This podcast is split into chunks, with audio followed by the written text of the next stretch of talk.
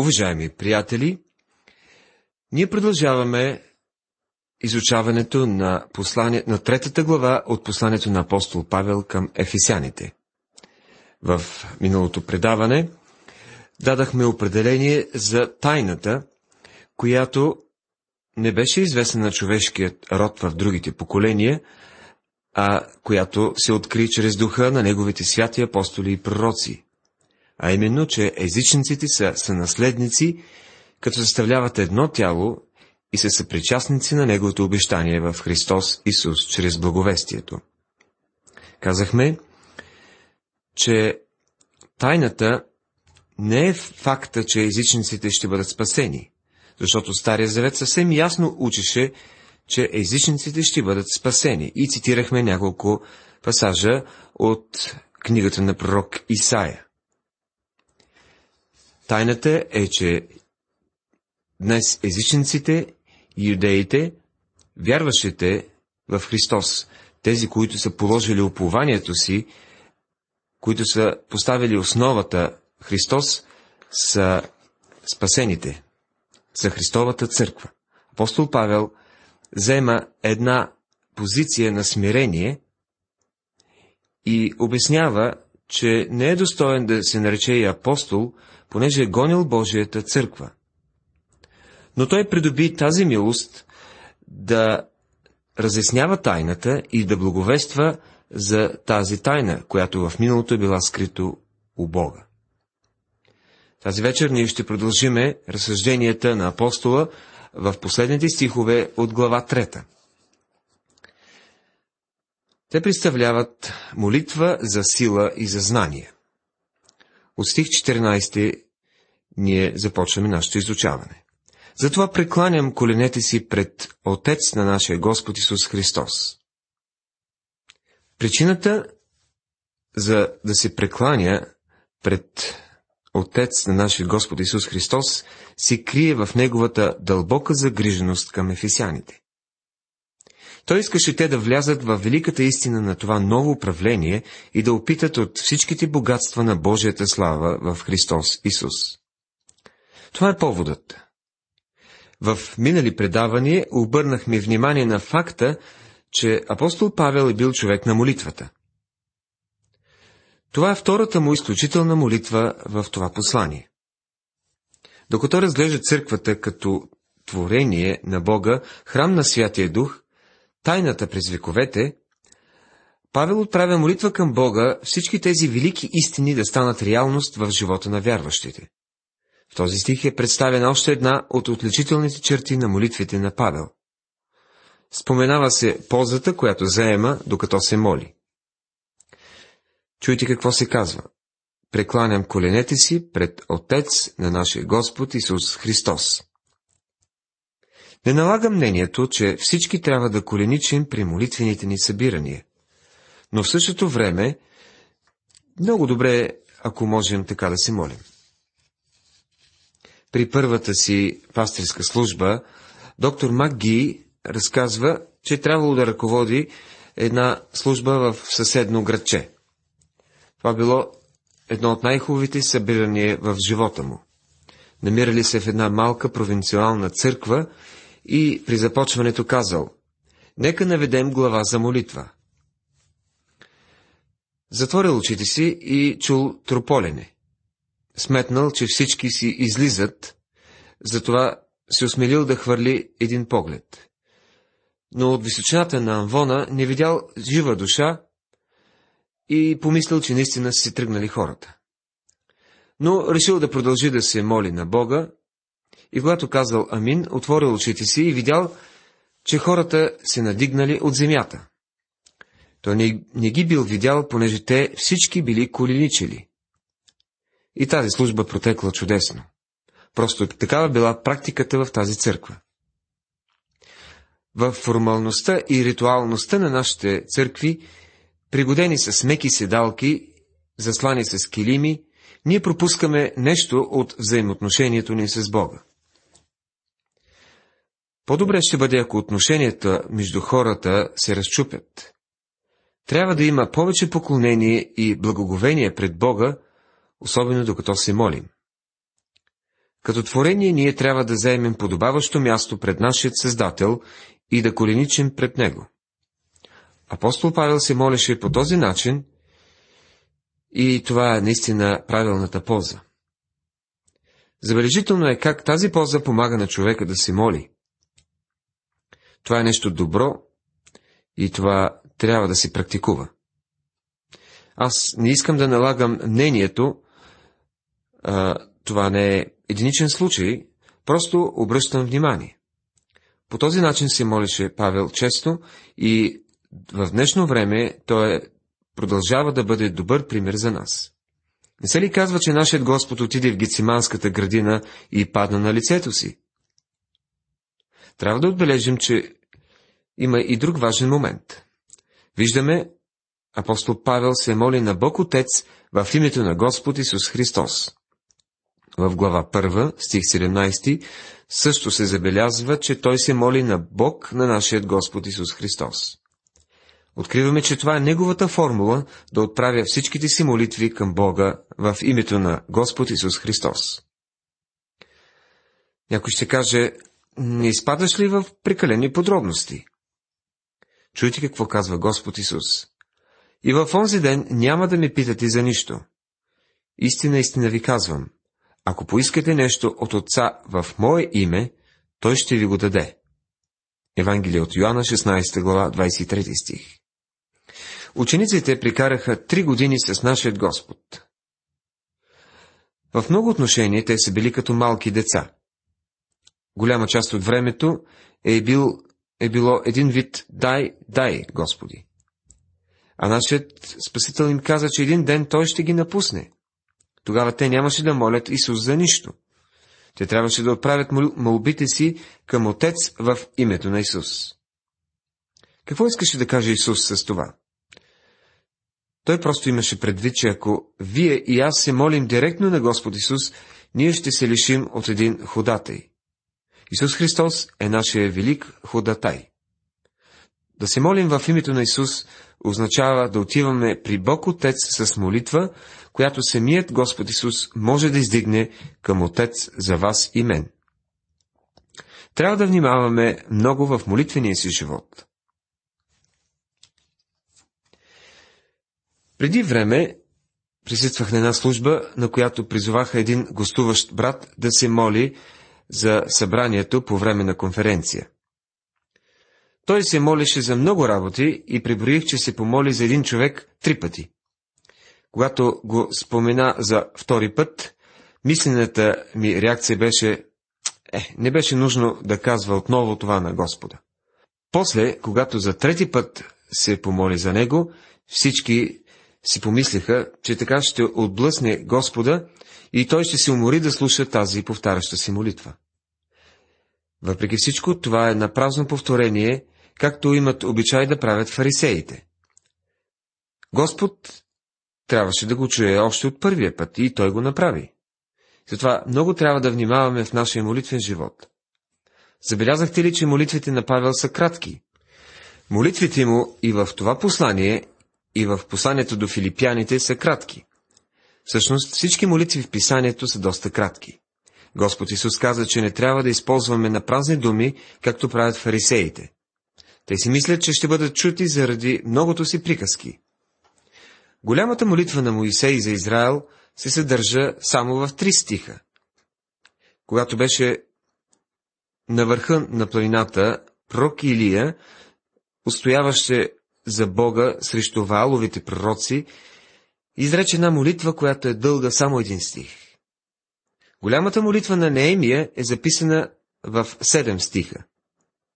Само няколко минути са нужни да прочетем молитвата на нашия Господ в Гециманската градина. Но най-кратката молитва е тази на Симон Петър, записана в Евангелието на Матея, глава 14, стих 30. Господи, избави ме. Той извика тези думи, когато започна да потъва в Галилейското езеро. Някои хора си мислят, че това изобщо не е молитва, тъй като е толкова кратка. Приятели, това си е молитва и отговорът дойде моментално. Ако Симон Петър се беше помолил като някой от проповедниците в неделя сутрин, Господи, ти си всемогъщ, ти си всеведощ, ти си вездесъщият и така нататък. Щеше да се озове няколко метра под водата, преди изобщо да стигне до молбата си. Той не си губише времето. Молитвите трябва да са кратки и право в целта. Чуйте стих 15 на глава 3. От когото носи името си всеки род на небесата и на земята. Бог има прекрасен род, прекрасно семейство. Твърде много хора включват само себе си и своите най-близки. Но Божието семейство е по-голямо. Някои хора смятат, че Господ слуша само тях и тяхната групичка в църквата. Трети пък смятат, че само в тяхната църква има светии. Има и други, които мислят, че тяхната деноминация съставлява цялото Божие семейство. Други пък приемат, че само църквата е в това число, т.е. спасените от деня на Пересятница до сега. Приятели, Бог е спасявал много хора преди църквата да се зароди. И Той ще спасява хора и след като църквата бъде грабната. Бог има и други членове в своето семейство. Ангелите принадлежат към това семейство. Той е създал разумни същества, които апостол Йоанн видя и които не могат да бъдат изброени. Всички тези са част от Божието семейство. Да ви даде според богатството на славата си, да се утвърдите здраво чрез Неговия дух във вътрешния човек. Чрез вяра да се всели Христос във вашите сърца, така че вкоренени и основани в любовта, да бъдете силни да разберете заедно с всички светии какво, каква е широчината и дължината, височината и дълбочината, и да познаете Христовата любов, която никое знание не може да обгърне, за да се изпълните в цялата Божия пълнота. Послание към Ефисяните, глава 3, 16 до 19 стихове. Обърнете внимание, че Павел се моли според богатството на неговата слава, а не от богатството на неговата слава. Ако Бог даваше от богатството си, той щеше да е като Рокфелер, за който се казва, че е давал само 10 цента на носача на стиковете на голф. От името на ефисяните апостол Павел отправя четири категорични молби. Първата – молба, според която вярващите да се утвърдят здраво чрез неговия дух, във вътрешния човек. Духовната природа на вярващия се нуждае от молитва, както и физическата. Твърде често духовната същност се пренебрегва, а цялото внимание се насочва към физическата страна. Павел се моли за вътрешният човек, защото той осъзнава, че външният човек преминава. Нужна е сила, за да живеем християнски живот, за да растем в благодат, да се развиваме в зрялост. Това е работа на Святия Дух. Ние имаме навика да се молим доста за външния човек. Чудесно е, е да се молим за физическите нужди на хората. Павел го правеше. Молеше се за, и за себе си. На три пъти той помоли Бога да премахне тръна в неговата плът. Чудесно е да знаеш, че Бог чува и отговаря на молитвите, но е нужно да не забравяме, че духовната същност на вярващия също, също се нуждае от молитва, както и физическата. Само Святия Дух може да придава сила, живот и израстване в зрялост на вярващия. Втората молба на Павел е, чрез вяра да се всели Христос във вашите сърца. Тоест, да имат Господните мисли. Ти в мен и аз в теб. Павел възкликва, Христос живее в мен. Послание към Галатяни, 2 глава, 20 стих. Основният израз в едно друго послание е в Христос. В Христос, това е нашата позиция. Христос в нас, това е наше притежание. Ето и практическата страна. Изпитвайте себе си дали сте във вярата, опитвайте себе си. Или за себе си не познавате ли, че Христос е във вас, освен ако сте порицани? Второ послание към Коринтени, 13 глава, 5 стих. Христос не дойде като временен посетител. Той дойде като постоянен обитател посредством духа в нашия живот. В Евангелието от Йоанна, 15 глава, 5 стих, той заявява, Аз съм лозата, вие сте пръчките. Който прибъдва в мен и аз в него, той дава много плод, защото отделени от мене не можете да направите нищо. Третата молба е прошение вярващите да разбират измеренията на неизследимата Христова любов. Той се моли те да бъдат вкоренени и основани в любовта. Думата вкоренени се свързва с ботаниката, с живота. А думата основа се свързва с архитектурата, с стабилността. Това въжи за всички светии. Апостол Павел се моли да познаете Христовата любов, която никое знание не може да обгърне. Необятният простор на Христовата любов е любовта на самия Бог. От стартова позиция можем да започнем да измерваме това, което е неизмеримо, и да познаем това, което надхвърля всяко познание. Това е един от многото парадокси в живота на вярващия. Говори се за широчината. Христовите ръце се простират около света. Аз съм вратата. Ако някой влезе през мен, ще бъде спасен. Евангелие от Йоанна, 10 глава, 9 стих. И който дойде при мен, никак няма да го изгоня. Глава 6, стих 37. Споменава се дължината. Дължината започва с жертвеното агне преди създаването на света и продължава до безкрайността. Височината. Височината достига до трона на Бога, който като беше в Божият образ, пак не сметна, че трябва твърдо да държи равенството с Бога. Послание към Филипяни, 2 глава, 6 стих. Дълбочината. Дълбочината се простира през цялото разстояние до Христовата смърт на кръста. И като се намери в човешки образ, смири себе си и стана послушен до смърт, даже смърт на кръст. Послание към Филипяни, 2 глава, 8 стих. Само Святия Дух може да води вярващия в това необятно преживяване на Христовата любов. Тъй като е безкрайна, тя надхвърля човешкото разбиране. Четвъртата молба е краен изблик на всегаращ план. Да се изпълните в цялата Божия пълнота. Христос беше изпълнен с цялата Божия пълнота. Съразмерно нашето разбиране за Христовата любов, ние ще бъдем изпълнени с цялата пълнота на Бога. А на този, който според действащата в нас сила, може да направи несравнено повече, отколкото искаме или мислим, на Него да бъде слава в църквата и в Христос Исус във всички родове от века до века. Амин. Послание към Ефесяните, глава 3, стихове 20 и 21. Молитвата на апостол Павел приключва както с славословие, така и с благословение. С това също приключва и първата главна част на това послание. Това е мощен изблик на духовна прослава, която всеки коментар би опетнил. Ние не сме в състояние дори да поберем в ума си духовните дарове, които Бог е приготвил да даде на своите. Колко е чудесно! Той иска да ни даде преизобилно.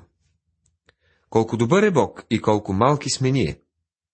Ние дори не можем да поместим всички Негови благословения. Уважаеми приятели, в нашето изучаване на втората част от глава 3 разгледахме молитвата на апостол Павел. Молитва за сила и знание. Вярвам, че и вашата молитва беше тази а на този, който според действащата в нас сила може да направи несравнено повече, отколкото искаме или мислим. На него да бъде слава в църквата и в Христос Исус във всички родове, от века до века. Амин.